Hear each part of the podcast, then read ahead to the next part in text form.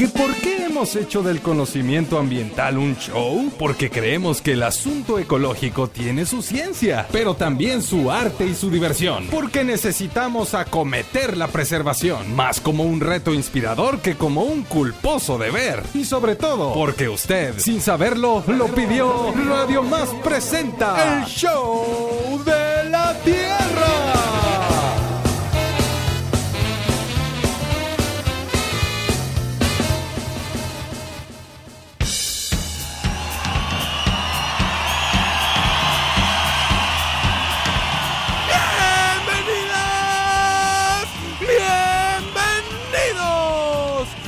Único programa que te recuerda que hay muchas maneras de abrirte la cabeza. De una pedrada, con una ramona, pero la mejor manera de abrirla es con la ciencia. Este es el show de la Tierra. Y es que hoy amanecimos con los ojos y el corazón bien abiertos. ¿Y saben por qué? Pues como por qué. ¡Porque sí!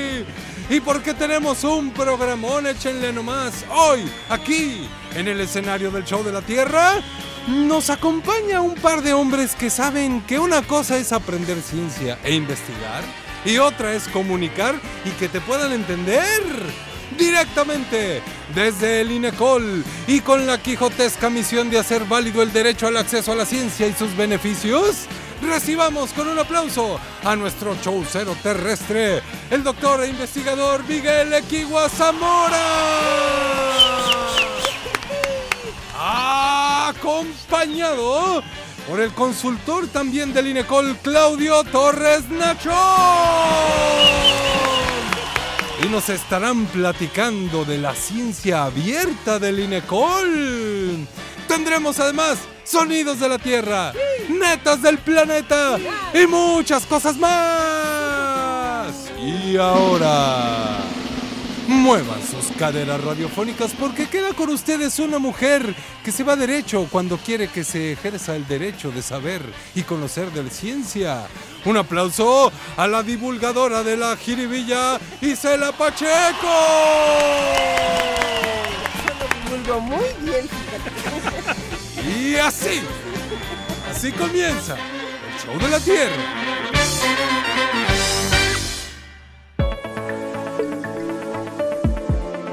Hola, soy Alejandro León, investigador del Centro de Investigaciones Biomédicas de la Universidad Veracruzana y embajador del Open Science Framework. La ciencia abierta potencia nuestro derecho humano a la ciencia al fomentar la transparencia y la colaboración. Al abrir datos, resultados y metodologías, no solo fortalecemos la calidad de la investigación, sino que también empoderamos a comunidades, investigadores y ciudadanos para participar activamente en el proceso científico. Esta apertura impulsa no solo la innovación, sino también garantiza que los beneficios de la investigación se compartan equitativamente, construyendo sociedades más justas, informadas y capaces de abordar desafíos tanto locales como globales. La ciencia abierta no solo es un enfoque metodológico, sino un vehículo para asegurar que el derecho humano a la ciencia sea una realidad accesible para todos.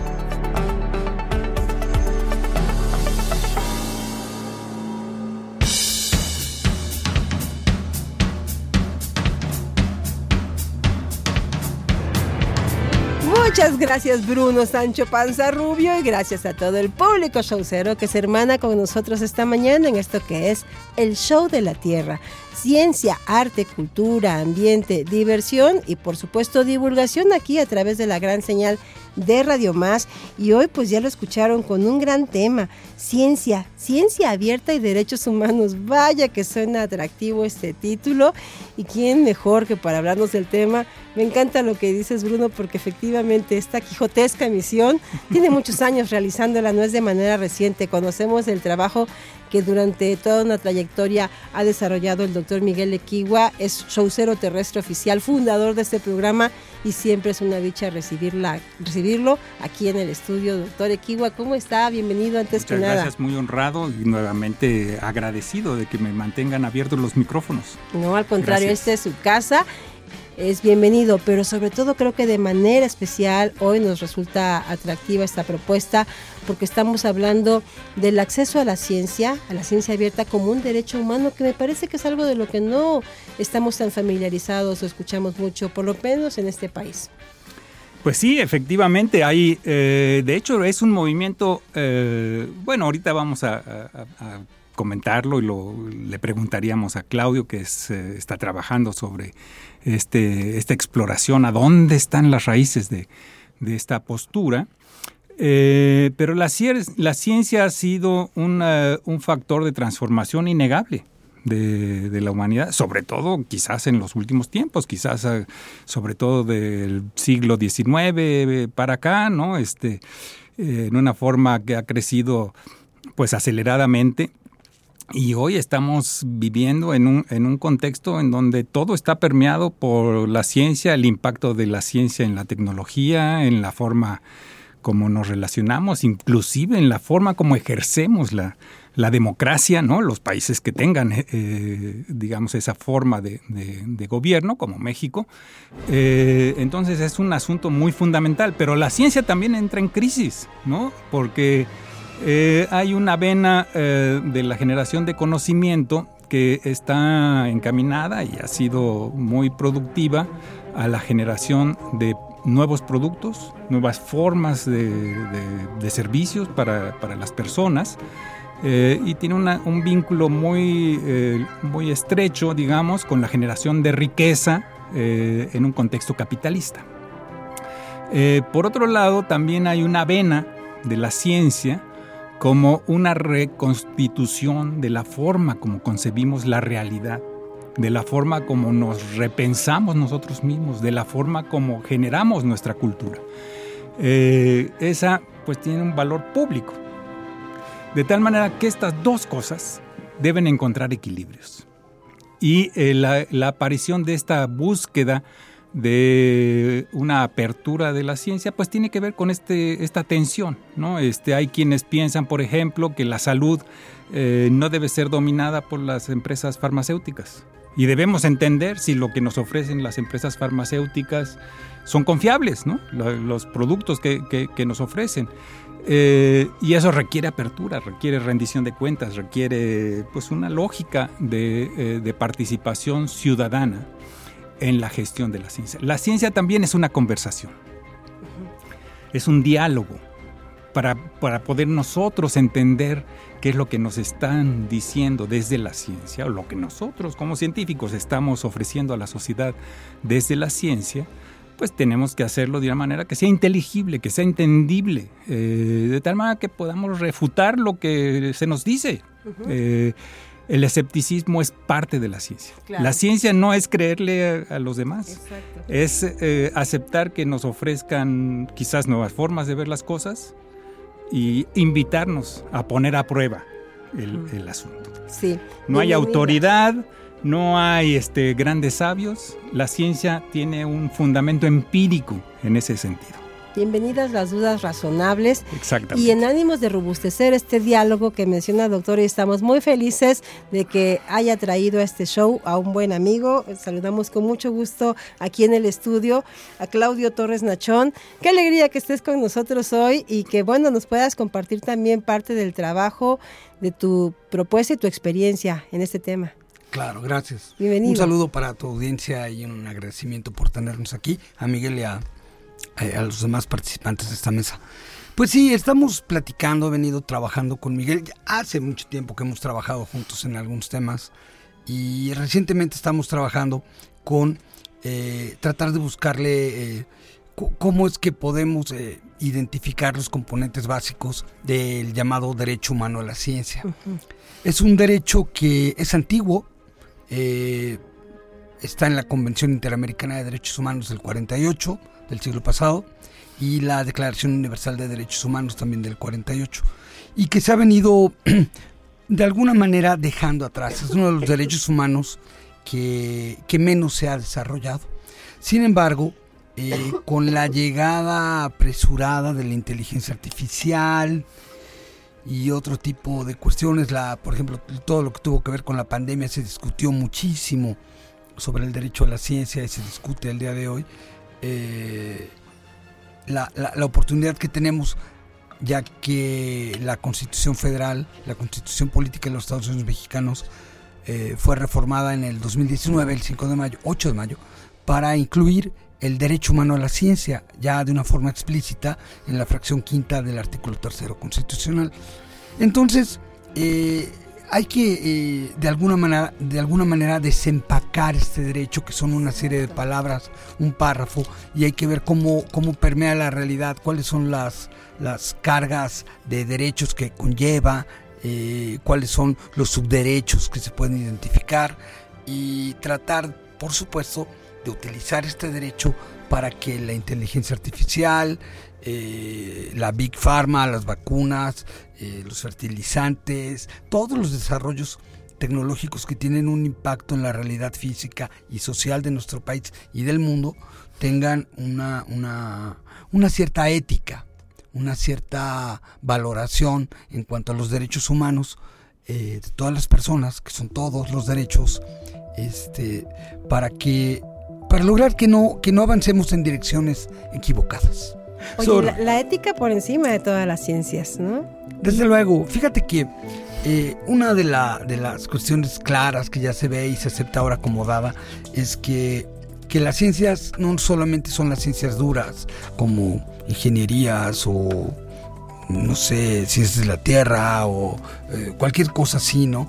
Sino que también biología, obviamente eh, entomología, lo que fuera, sino también las ciencias sociales. Es decir, las ciencias sociales como el derecho, la sociología, la filosofía son, eh, son también parte de la, de, la, de la discusión para ver hacia dónde estamos transitando.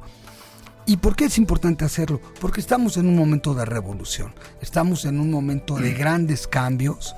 La pandemia hace dos años, bueno, tres años, la serie de conflictos bélicos que vemos ahora, la llegada fuertísima de la, de la inteligencia artificial, la transformación de las relaciones humanas a través de las redes sociales, la transformación de los conceptos democráticos, eh, obviamente son una serie de elementos que van a dar ya en un horno histórico resultados. Entonces tenemos que estar preparados para, para darle orden y no permitir que en 30, 20, 10, 15 o 100 años, digamos, como no nos dimos cuenta que estábamos avasallando, que estábamos pasándole encima a la privacidad, a los derechos de propiedad intelectual, a la ecología, al equilibrio ecológico, a la sociedad en general, ¿no? Entonces es importante poder eh, dar un paso atrás, o cuando menos tener un momento de pausa para reflexionar qué es lo que está pasando con la sociedad global y poder tomar mejores decisiones. Y por supuesto, basadas en ética y basadas en lo que llaman algunos la justicia distributiva. Claro, sí, sí. Derivado de estas inquietudes, eh, el INECOL eh, eh, promueve un, en acción para una ciencia abierta en el 2023 un proyecto muy interesante en el cual intervienen nuestros invitados, el doctor Miguel Equigua, por supuesto también Claudio Torres, está también Octavio Pérez Maqueo, Griselda Benítez, Elio Lagunes, Marta Bonilla y Luciana Porter. De este proyecto de ciencia abierta conoceremos más detalles al regreso de esta pausa, así que no le cambie, escuche usted el show de la Tierra hoy sumándonos a esta apuesta de la ciencia como un derecho humano. Volvemos. Hola, gente del Show de la Tierra. Les saluda Helio Díaz, técnico académico del INECOL. Ciencia abierta es reconocer que todos podemos crear, resguardar y generar conocimiento, más aún cuando la ciencia se financia con recursos públicos. Ciencia abierta también es reconocer la importancia de la cooperación en nuestra historia y nuestra evolución. Tan así que hay una teoría, la del ojo cooperativo, que dice que lo blanco en nuestros ojos nos hace más aptos para cooperar y nos diferencia así de los demás primates. Tenemos casos tan trascendentales del poder de abrir la ciencia como el de la vacuna contra la polio o los censos transnacionales de aves. La ciencia, como las flores o casi todas las flores, tiene más alcance y mejores frutos cuando se abre. Abramos la ciencia a los ojos y a la cooperación de toda la gente. Mientras vamos y regresamos de un corte. No esperes ni desesperes. Haz algo. Siembra un árbol, salva una especie, cambia un paradigma, repara una fuga, libera una tortuga, entretente en algo. Mientras regresamos con el show de la Tierra.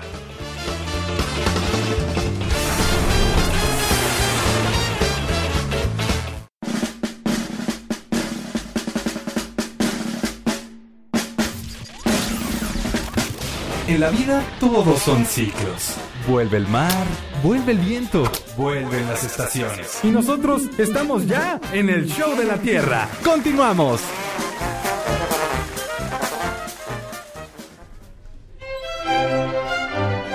Hola, buenos días, Show de la Tierra. Soy Isabel Trejo. Tiene apenas tres años que las Organizaciones Unidas hablan de su importancia, pero ¿para quiénes se está buscando el beneficio de los resultados de la ciencia? Uno pensaría, sin ser científico, sino humano, que para todos, incluyendo en todos a cualquier persona. Es por tal que la ciencia abierta es un gran método de búsqueda para lograr alcances que nunca antes se habían tenido. Porque al ver el presente, podemos notar que los avances científicos han llegado. La humanidad nos encontramos aplicando en nuestro día a día los avances científicos. El celular es un ejemplo de ello. Pero actualmente, con la ciencia abierta, podemos incluso participar activamente en el avance científico, aún y no siendo científicos. Gracias, organizaciones humanas en activo. Gracias, Show de la Tierra.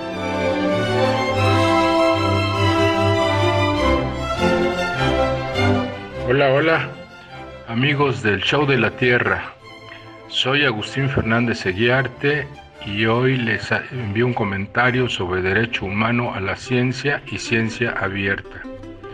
En la era digital, los datos son la materia prima sobre la que se construyen los descubrimientos. Por ello, el acceso sin restricciones a los datos científicos resulta fundamental para acelerar el avance de la investigación científica y de la ciencia ciudadana es decir, para que los ciudadanos podamos ejercer nuestro derecho humano a la ciencia establecido en la Constitución mexicana. La cantidad de datos científicos y académicos crece exponencialmente cada año y a pesar de su tremenda importancia, hoy en día los datos de investigación permanecen en gran, parte fragmentados, aislados en millones de computadoras individuales, bloqueados por diferentes restricciones técnicas, legales y financieras, la alternativa ante esta situación es la ciencia abierta de los datos científicos. Internet fue concebida para compartir datos, pero su intercambio no es todavía una práctica común en el medio académico y ciudadano. Los datos de investigación deben estructurarse de modo que puedan ser localizables, accesibles, interoperables y reutilizables por cualquier interesado en ellos. Muchas gracias, saludos.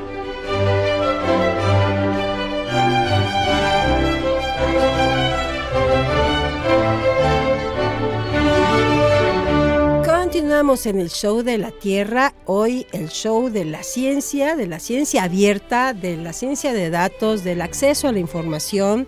En ese sentido, eh, un grupo de investigadores e investigadoras del INECOL tomaron como esta una declaración fundamental esta información para reconocer que la actividad científica y sus resultados tienen entonces responsabilidades de apertura y acercamiento a toda la sociedad en un ánimo en el que en un proyecto eh, en el que le han denominado Ciencia Abierta. Eh, me parece que logró una vez más, doctor Equiwa, porque no es la primera vez, convocar a personas con quienes eh, usted comparte aficiones, gustos, intereses, pero de manera especial compromiso a la hora de la generación del conocimiento y la divulgación del mismo. Cuéntenos de, este proyecto? Bueno, hay, eh, hay muchas razones para, hacer esto. Claro, nosotros ya veníamos con eh, integralidad con Big Data. desde el tema de la ciencia de datos, cosas que nos apasionan, el compromiso con, eh, con el acceso abierto a los datos y la capacidad de gestionarlos, de procesarlos y de eh, tomar eh, postura a partir de, datos, no nada más de saliva.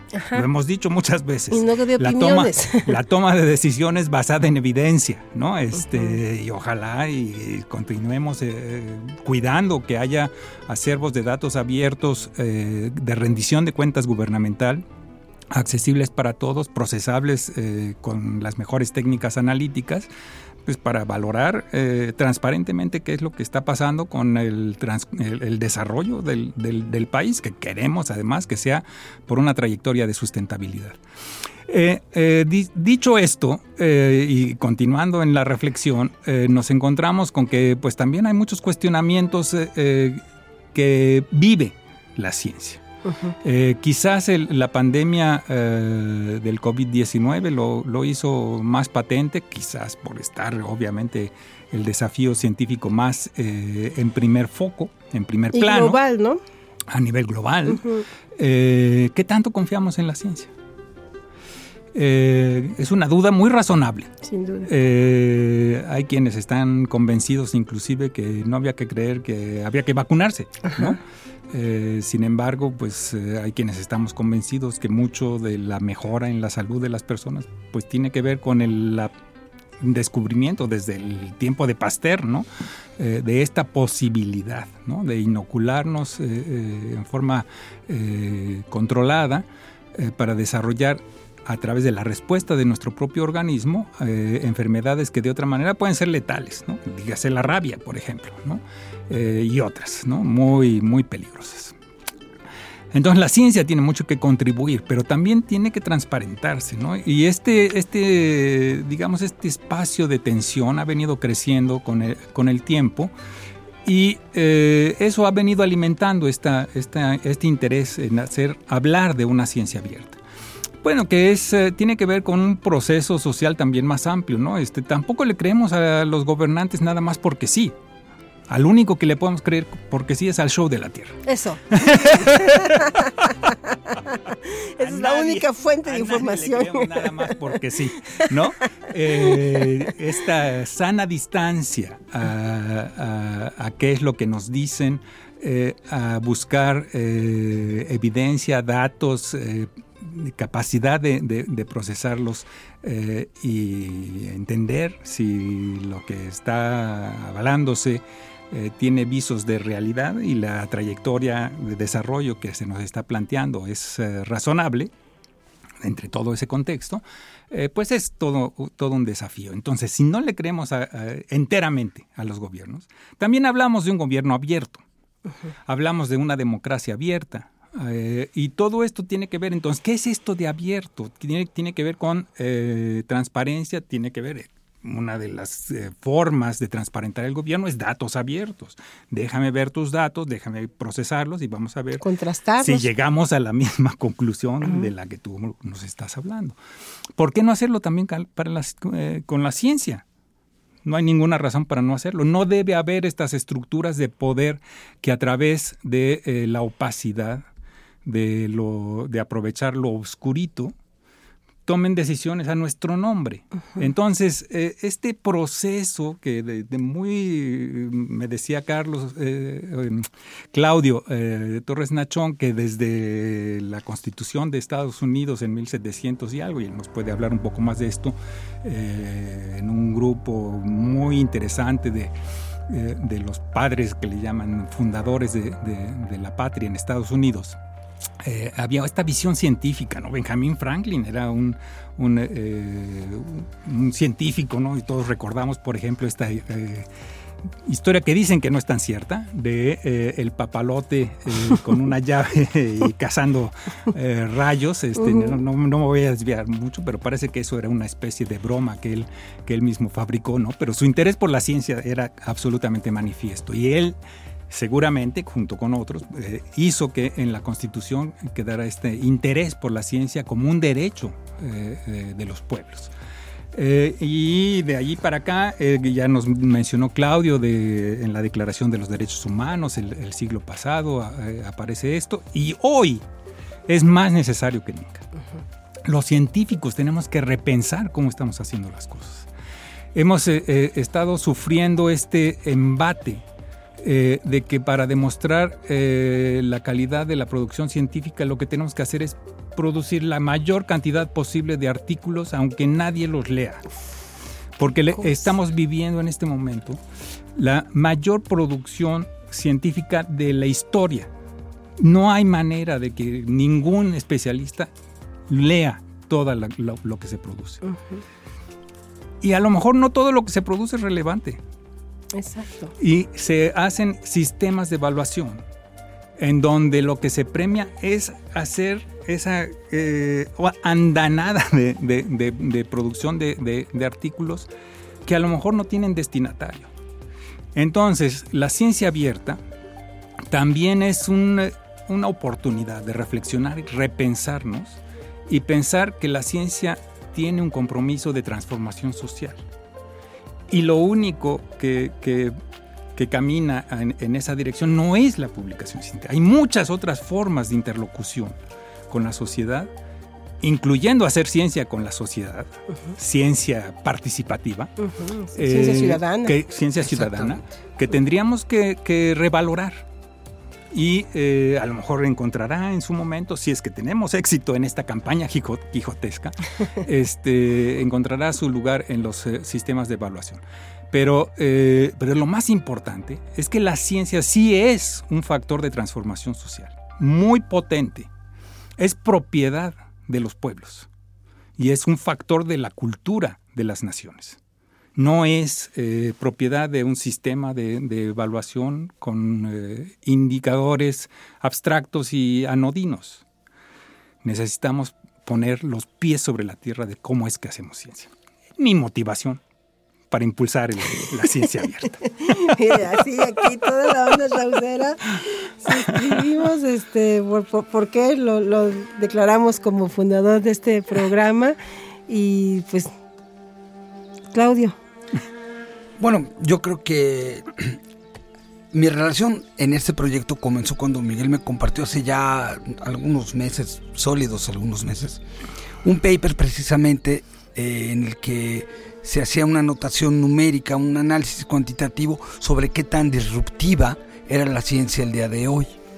y, y, lo que decía este documento, esta investigación, es que estamos precisamente, como decía Miguel, en la era de mayor producción, pero ya es una ciencia como, como suave, como soft, en la cual más bien, y lo voy a decir como lo decimos en el café, a veces nada más refriteando conceptos, añadiendo pequeños valores a, otras investigaciones, pero que no llegan a tener un impacto de cambio social. y, y, eso lo podemos ver en los últimos 30 años, digo.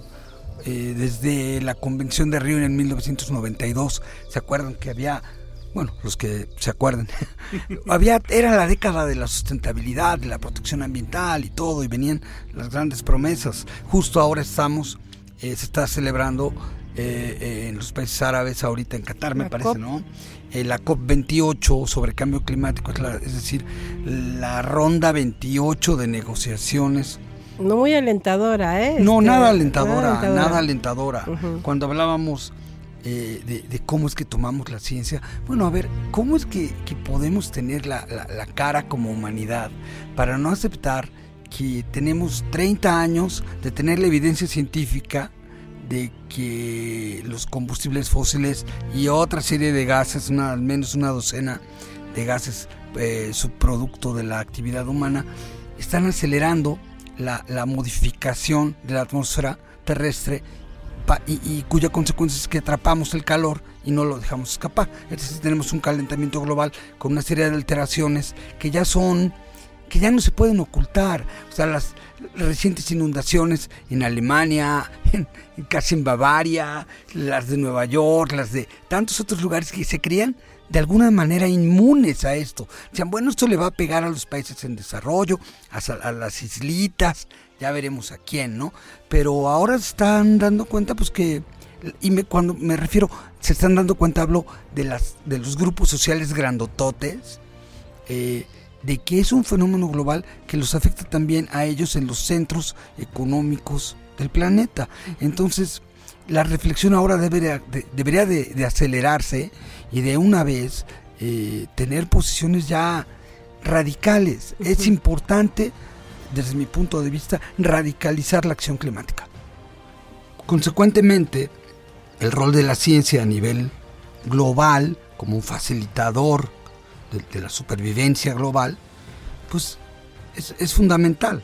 Y la ciencia abierta, como concepto, como una, un concepto de avanzada, eh, se está presentando cada vez más fuerte. Sin embargo, creo que nos hace falta eh, definir para el auditorio, eh, para estas audiencias, el concepto de ciencia abierta y creo que el doctor Equiwa, quien es un promotor científico de toda la vida, está más calificado. Bueno, la, ciencia abierta tiene que ver con eh, un proceso de, base eh, de cómo es que se genera la credibilidad entre las personas, no nada más con la ciencia, ¿no? hay, hay un tema de, que no le caemos quizás a los gobiernos, ¿no? Pero entonces proponemos un gobierno abierto eh, hay una forma de cómo le pedimos a, las instituciones públicas que nos demuestren que es cierto lo que están haciendo y les pedimos que tengan datos abiertos. Eh, y la ciencia no tiene por qué estar al margen de este, de este proceso. Entonces, es parte, de, digamos, de, este, de esta fuerza eh, democratizadora, además alimentada por la capacidad de estar presentes casi en cualquier lado a través de los recursos tecnológicos del internet y las redes sociales, etcétera, eh, que bueno está teniendo un impacto también en esta en esta cuestión. Por otro lado, eh, también hay que reconocer que la ciencia, en gran parte y en este país sin duda, está financiada por recursos públicos. Sí.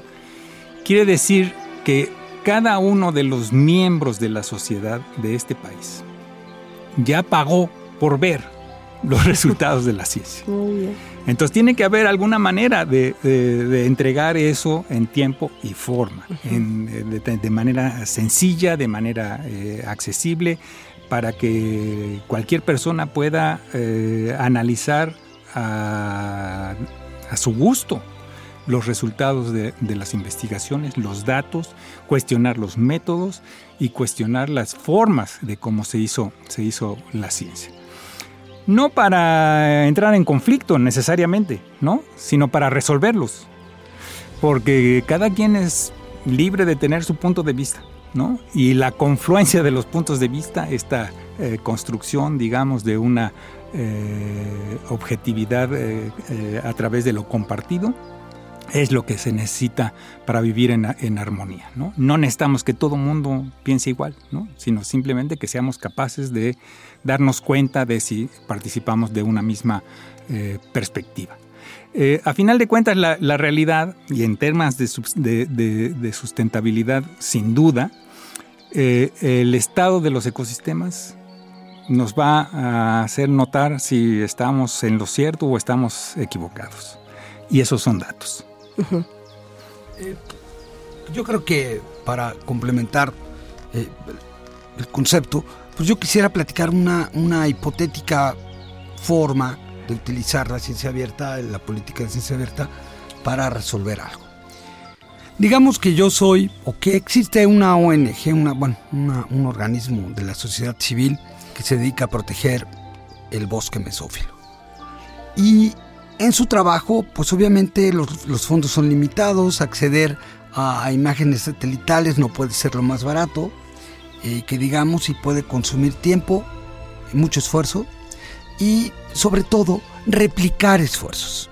Entonces, si, podemos acceder como sociedad civil a las imágenes satelitales que ya tienen en, en, INECOL o en la UB o en la UNAM o en cualquier otra o en cualquier otro centro de estudios lo que podemos hacer, pues maximizar los resultados. Podemos ir a esos mapas, interpretarlos desde nuevas metodologías, tal vez con planteamientos de política pública diferente, y, utilizarlos para, para, avanzar en lo que consideremos que pueda ser una mejor, una mejor salida a, pues a la contradicción civilizacional en la que estamos, ¿no?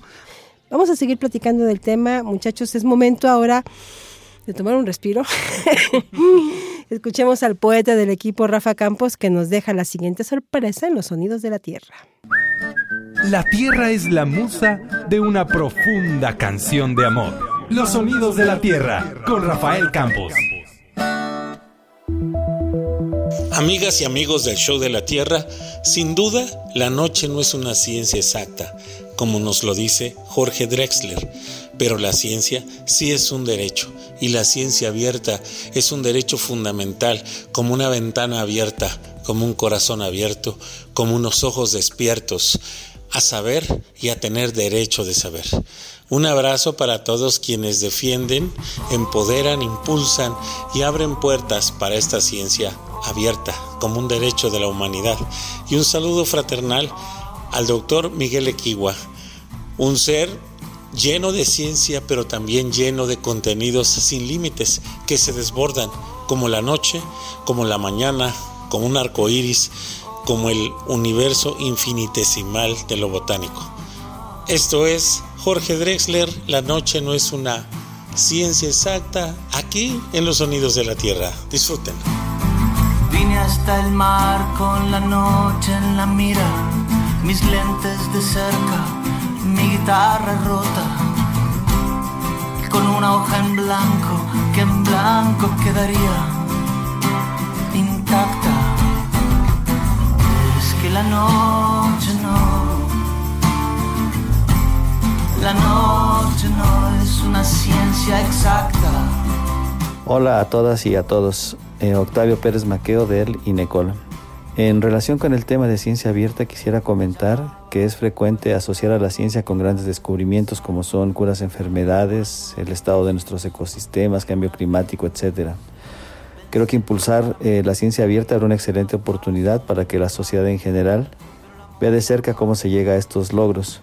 Sería muy padre que todos pudiéramos revisar el proceso mediante el cual los investigadores ponen a prueba sus hipótesis, los datos que toman y cómo la evidencia les permite ver qué tan acertadas o no son las apuestas que hacen respecto a una pregunta específica. Explicar cada uno de estos aspectos a través de la divulgación me parece puede ser muy interesante para mostrar cómo el conocimiento científico se aproxima a entender el mundo que nos rodea. Muchos saludos y mis mejores deseos para todas y todos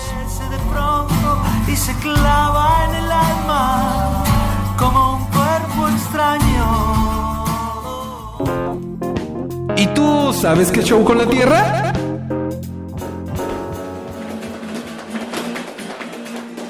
Saludos a El Show de la Tierra. Mi nombre es Lorena Ortega.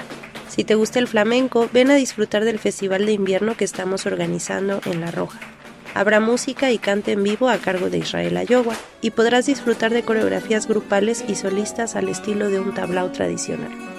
Nos presentaremos en Trasmundo Teatro el sábado 16 y domingo 17 de diciembre a las 18 y 19.30 horas. Si quieres saber más y obtener entradas, búscanos en las redes de La Roja y Trasmundo Teatro. Preserva la calma. La Tierra es una esfera. Espera un poco, no seas desesperado. Vamos a un corte y regresamos con El Show, de, la Tierra. ¿Quién dijo que nos habíamos extinguido? Este tiempo solo nos sirvió para evolucionar. Ya estamos de regreso con el Show de la Tierra. Mi nombre es Harlan Koff, soy politólogo de la Universidad de Luxemburgo y un investigador invitado en INECOL. Las políticas de desarrollo son basadas en evidencias según las organizaciones internacionales que están financiando estas políticas y los gobiernos que lo están implementando. Pero tenemos que cuestionar qué quiere decir una política basada en evidencia cuando nosotros leemos sobre estas políticas, seguimos indicadores, pero los indicadores no son objetivos. Indicadores son frutos de elecciones políticas.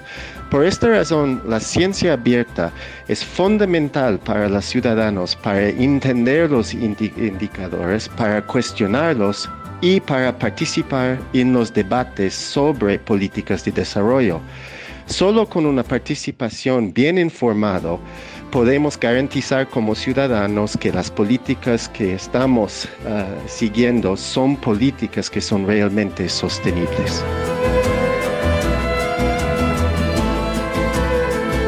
pues estamos, aunque no lo crean, en la recta final de este show de la Tierra, un show que tiene que dar para mucho más. Estamos hablando de la ciencia abierta, de cómo esto es algo que le atañe a usted y a mí. Es la premisa de nuestros invitados esta mañana, del doctor Miguel Equigua, del doctor Claudio Torres Nachón. Y pues al respecto del Sistema Nacional de Datos, eh, Claudio, ¿qué nos puedes compartir? Bueno, el, artículo tercero, fracción quinta de la Constitución establece que toda persona tiene derecho a gozar de los beneficios de la ciencia y establece que el Estado tiene una obligación de apoyar la investigación eh, científica y debe de garantizar el acceso abierto a la información que derive de ella. Es decir, cómo se va a hacer a través de un sistema nacional de información, la nueva ley de Ciencias, Humanidades y Tecnología eh, así lo prevé. Sin embargo, es un, un, instrumento poderosísimo que se está en estos momentos platicando. O sea, es un tema que se está platicando en diferentes mesas y que no logra aterrizarse todavía. Yo creo que un sistema nacional de información es un instrumento de, gran utilidad y que debe de estar automatizado, debe de estar eh, de alguna manera sellado a la intervención de criterios partidistas, de criterios personales, de oportunidades de negocios. Debe ser algo totalmente objetivo que funcione de una manera automatizada, bien hecha, eh, para que cualquiera pueda acceder sin ninguna barrera a, a, a, la información que se produce, a los datos que se producen en el, en el Sistema Nacional de Ciencia, ¿no? Uh -huh. Que incluye universidades, prepas, centros de investigación y todo esto. Sí necesitamos adiestrarnos en, eh, en analizar estos datos, a conversarlos, uh -huh. a, a, compartirlo con el vecino, a compartirlo con los compañeros en la escuela, con los compañeros en la, en la oficina. Eh, ojalá no nos sintamos perseguidos, a veces nos sentimos perseguidos por tener eh, posturas eh, disidentes, ¿no? Pero la disidencia es buena. Uh -huh, y tenemos que abrir esos espacios de, de, de diálogo. yo veo con cierta preocupación, con un poco más de tristeza, una sociedad polarizada en este en nuestro México, en donde se nos dificulta con, conversar aún acaloradamente, uh -huh. pero cordialmente, sin descalificar, eh, en donde pues eh, lo que se está construyendo es tejido social, se está construyendo armonías, se están ofreciendo nuevas ideas, eventualmente eh, contextos de opinión que se convierten en eh, el alimento de la forma y la dirección que toman eh, las decisiones de gobierno. Todo eso basado en datos, todo eso basado en reflexiones que pueden ser científicas, que pueden ser eh, humanísticas que pueden ser simplemente emocionales, pero conversar. Claudio Torres Nachón, una reflexión final. Yo creo que es muy importante que la construcción eh, política, social, consensuada del concepto de la ciencia abierta en México es fundamental. Es muy importante que lo hagamos considerando que, que puede ser más democrático que el acceso a la información que el acceso a los datos, que el acceso a las metodologías, a todo. ¿Y ¿Qué es lo que tenemos que hacer? Pues retomar el impulso democrático y como dice Miguel, eh, dejar de estigmatizar y más bien tratar de pensar en lo social, en lo público y en, en la cosa pública, no en la república. Yo creo que a través de los mecanismos de, de, de control y chequeo de los poderes eh, podemos avanzar en, en difuminar y más bien en, en, entender claramente qué es la ciencia abierta, cómo la podemos ocupar para el beneficio real de las generaciones actuales y de las futuras. Ahora, lo que no debemos de hacer es pasar 30 años discutiendo, como en el cambio climático, cosas que ya se saben. Y pues si hablamos de fortalecer los derechos humanos, nada más democrático y necesario, pues precisamente hagámoslo desde la ciencia y las ciencias. Siga las redes sociales de nuestros invitados, Claudio Torres Nachón, Miguel de Kiwa Zamora en el INECOL, arroba Igama, en fin, hay muchos materiales que podemos consultar para quien quiera más información. Nosotros por lo pronto les agradecemos su presencia y los emplazamos a volver porque evidentemente es un tema que necesitamos tener en la agenda, en el aire de vista, para construir también ciudadanía y sociedad. Así que Netas de planeta para cerrar. Ciencia abierta es la neta. Eso. tu neta del planeta, Claudio. No perdamos tiempo. Eso. Mi neta del planeta hoy es en, en, honor y en saludo y un guiño para Rafa Campos, que es gran fan de Silvio Rodríguez, que en su canción Escaramujo dice, si saber no es un derecho, seguro será un izquierdo. Vamos ahora con la ciencia y la poesía en voz de Mauro Domínguez Medina. La sinapsis cerebral, cuantas veces la repitas, se da al darse las dendritas un abrazo neuronal. En el instinto animal reiterado se hace fuerte y en ello la ciencia advierte que el animal ha asumido cada patrón repetido que en hábito se convierte. Nos vamos, Bruno Rubio.